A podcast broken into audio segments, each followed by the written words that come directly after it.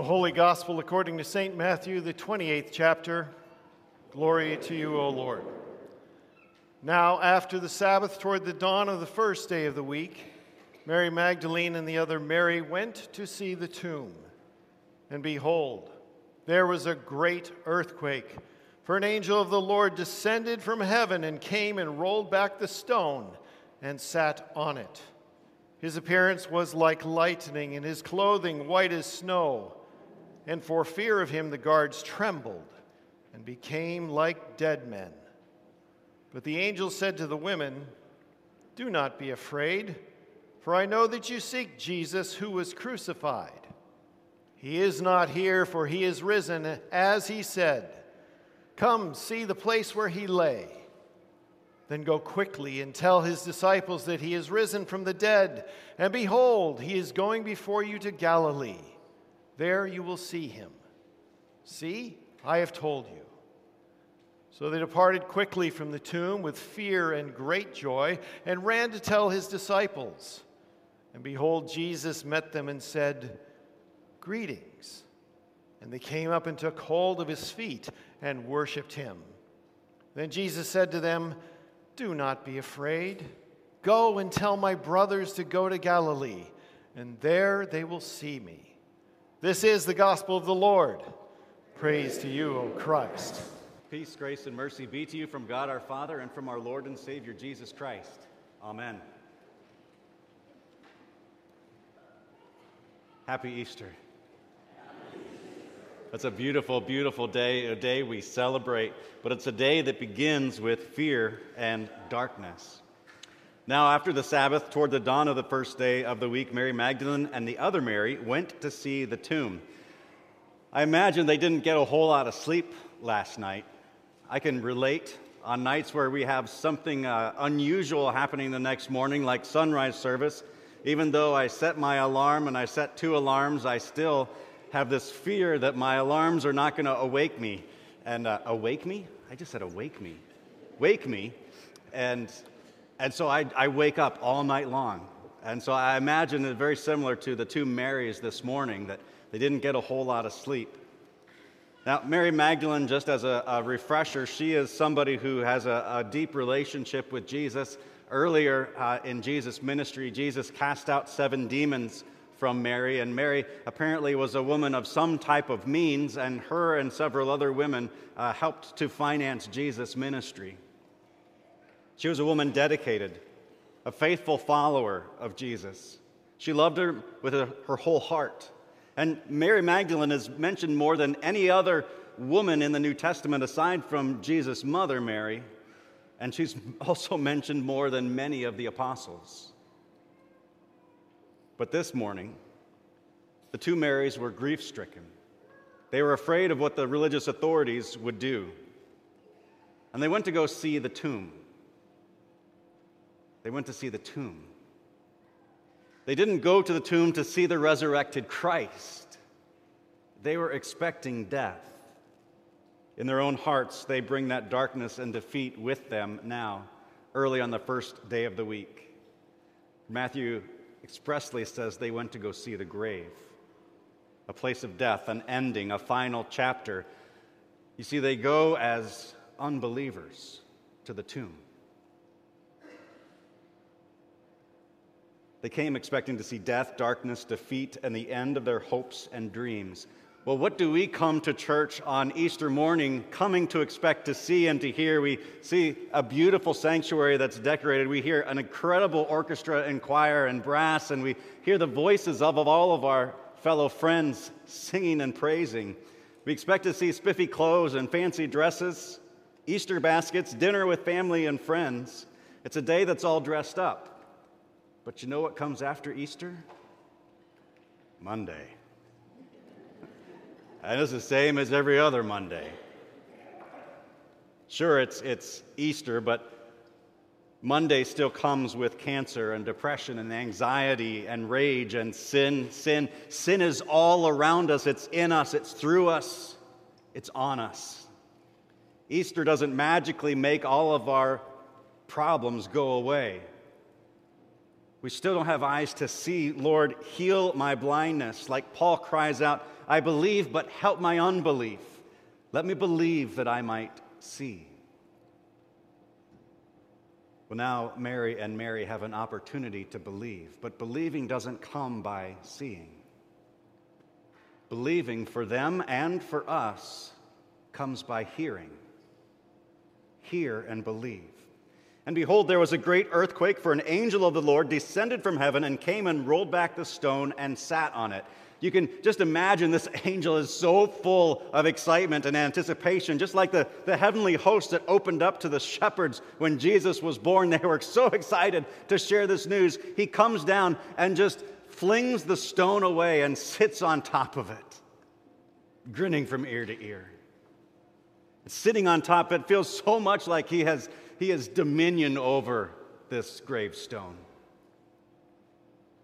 The stone was nothing to the angel, and the, and the angel rolled the stone away, not so that Jesus could walk out like Jesus called Lazarus out of the tomb. It was rolled away to reveal that there was no one inside.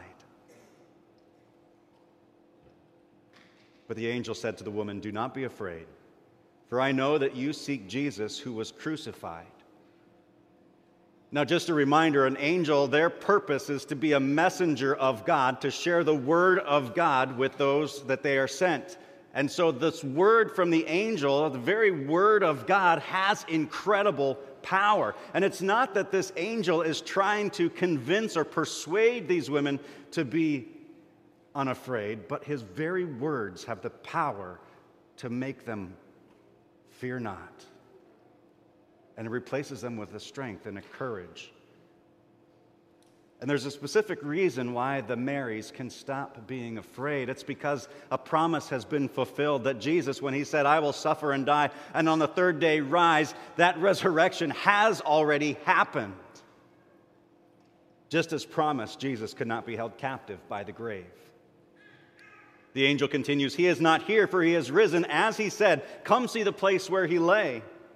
Now, they have the physical sight at this point to observe that Jesus is no longer in the tomb, but where could he be? They saw the tomb roll away. But through the continued word of the angel, the word of God implanting itself in their hearts, they begin to, to grow a faith in what has happened and, and what the truth begins to dawn on them, and the light is growing brighter. The angel then says, Then go quickly and tell his disciples that he has risen from the dead, and behold, he is going before you to Galilee. There you will see him. See, I have told you.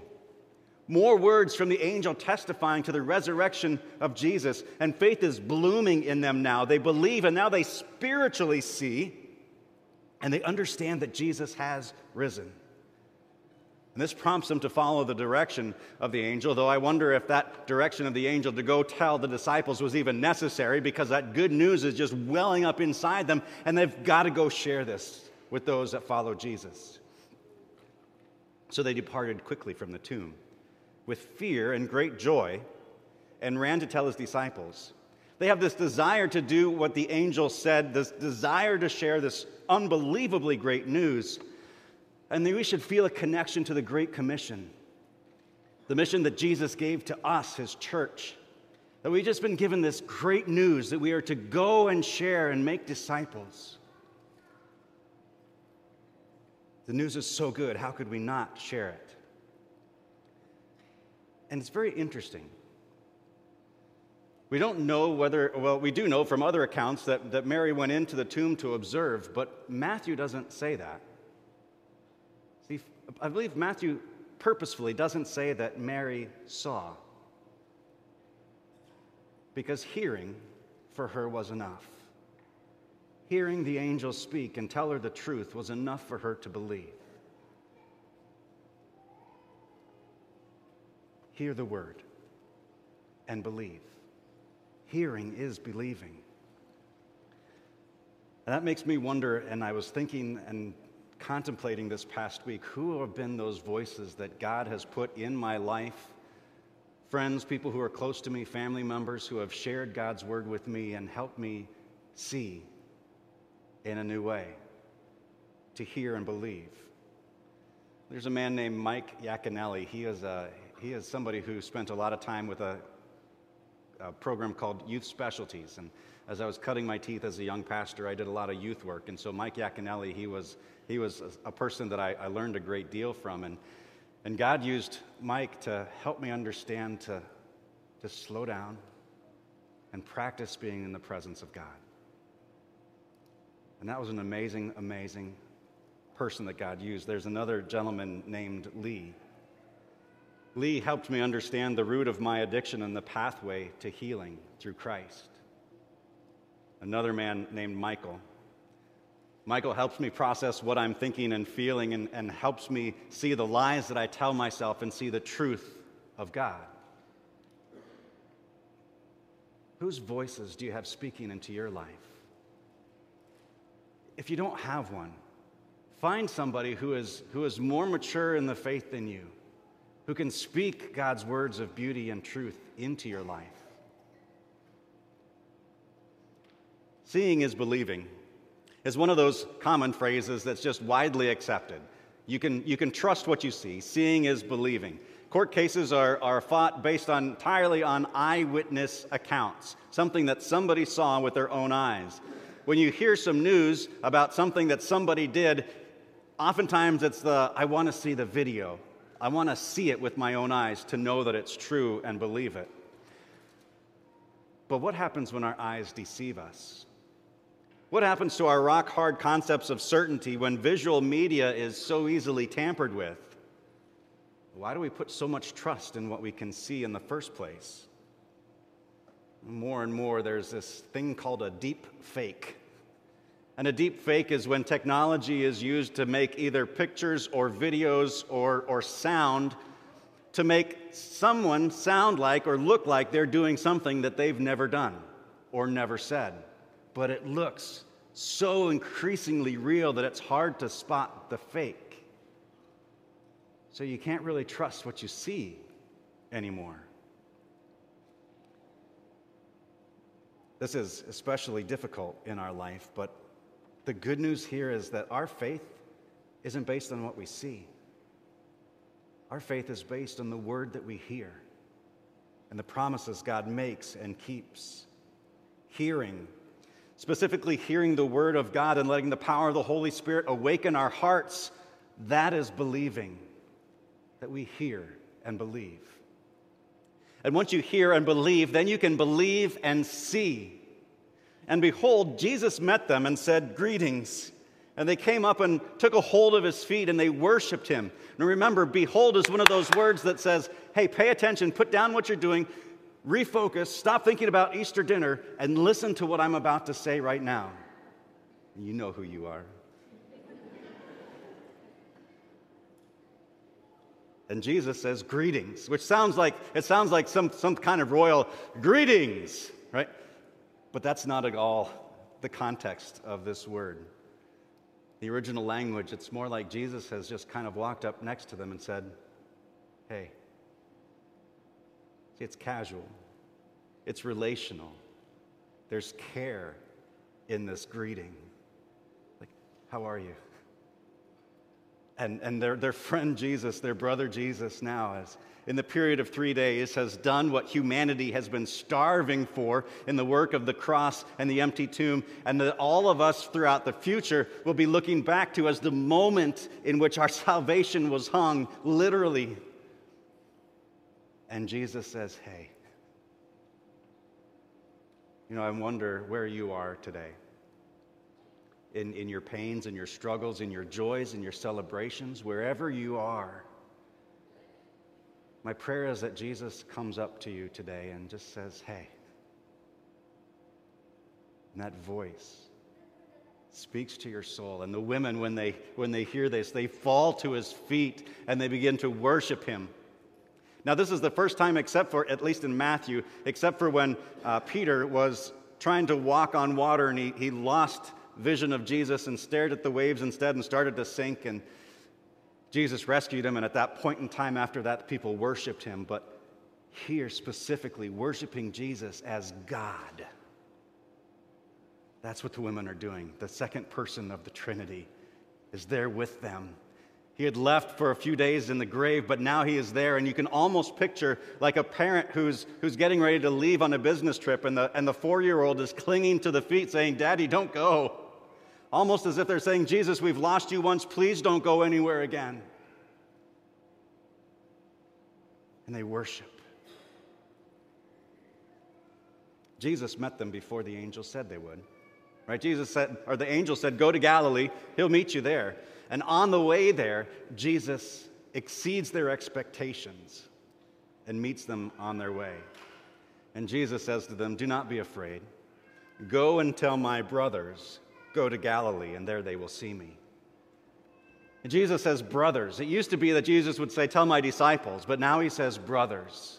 Just like that caring friend who comes up beside you and says, Hey, how are you doing? Now he relates to his followers as his brothers, as his sisters, the same way he does with each and every one of us. And this do not be afraid, this is different from the do not fear at the tomb, right? From the do not fear at the tomb was, was so much of, of the, the, the, the, hurt, the, not the hurricane, but the earthquake and the, and, the, and the rolling of the stone and the angel. This is a different kind. This is Jesus reassuring them that he's not going anywhere for now. You will see more of me, and I will be with you always. Seeing is not believing, hearing is believing. There's a lot of articles and studies from psychology, from neuroscience, and philosophy on the connection or disconnection between believing and seeing. And we've come today to a worship gathering, a noun, so that we can hear and believe and worship as a verb. Get the difference? When we worship God, it's not that we've come to a particular place or building, it's something that we do. I almost feel like Christian should not be a noun. We need more verb Christians that live out our faith, that do the things a Christian does, following after Jesus as best we can, and when we fail, admit it and receive his absolution, and worship him, praise him, serve him, love him, and love one another. And Jesus exceeds expectations. See, Jesus can always do more than he promises. Right? If he promises to give you all that you require for salvation, he can never do less than that. He always meets that expectation. But you know what? He is so generous and so loving and so giving that sometimes he loves to exceed and give you even more than he promised. That is God's love, that is God's grace. And yet, as I say that, there's been plenty of times in my life where I have pleaded with God and asked for something that I so wanted and God's answer was something in my mind at the time that was less. It's like Garth Brooks, the great theologian, who wrote that great psalm, Unanswered Prayers, that I thank God for unanswered prayers. And now I've lived long enough to understand what that means. I had this most severe crush in middle school and high school God, let this young woman fall in love with me. And believe me, if you would have known me then, there were many reasons why that was never going to happen. but the biggest reason was that God wanted to exceed my expectation and introduced me six years later to the woman that I would marry, a woman who exceeds all my expectations. I pleaded with God God, why do we struggle with infertility? Why can't we have a child naturally? And God exceeded my expectations by showing me that we were meant to be adoptive parents to the most amazing young lady.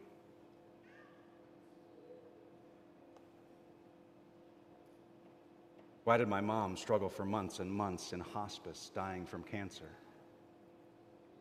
Now I know that she was able to witness to many CNAs and medical teams that came to faith because of her, that a dying woman was used to bring life.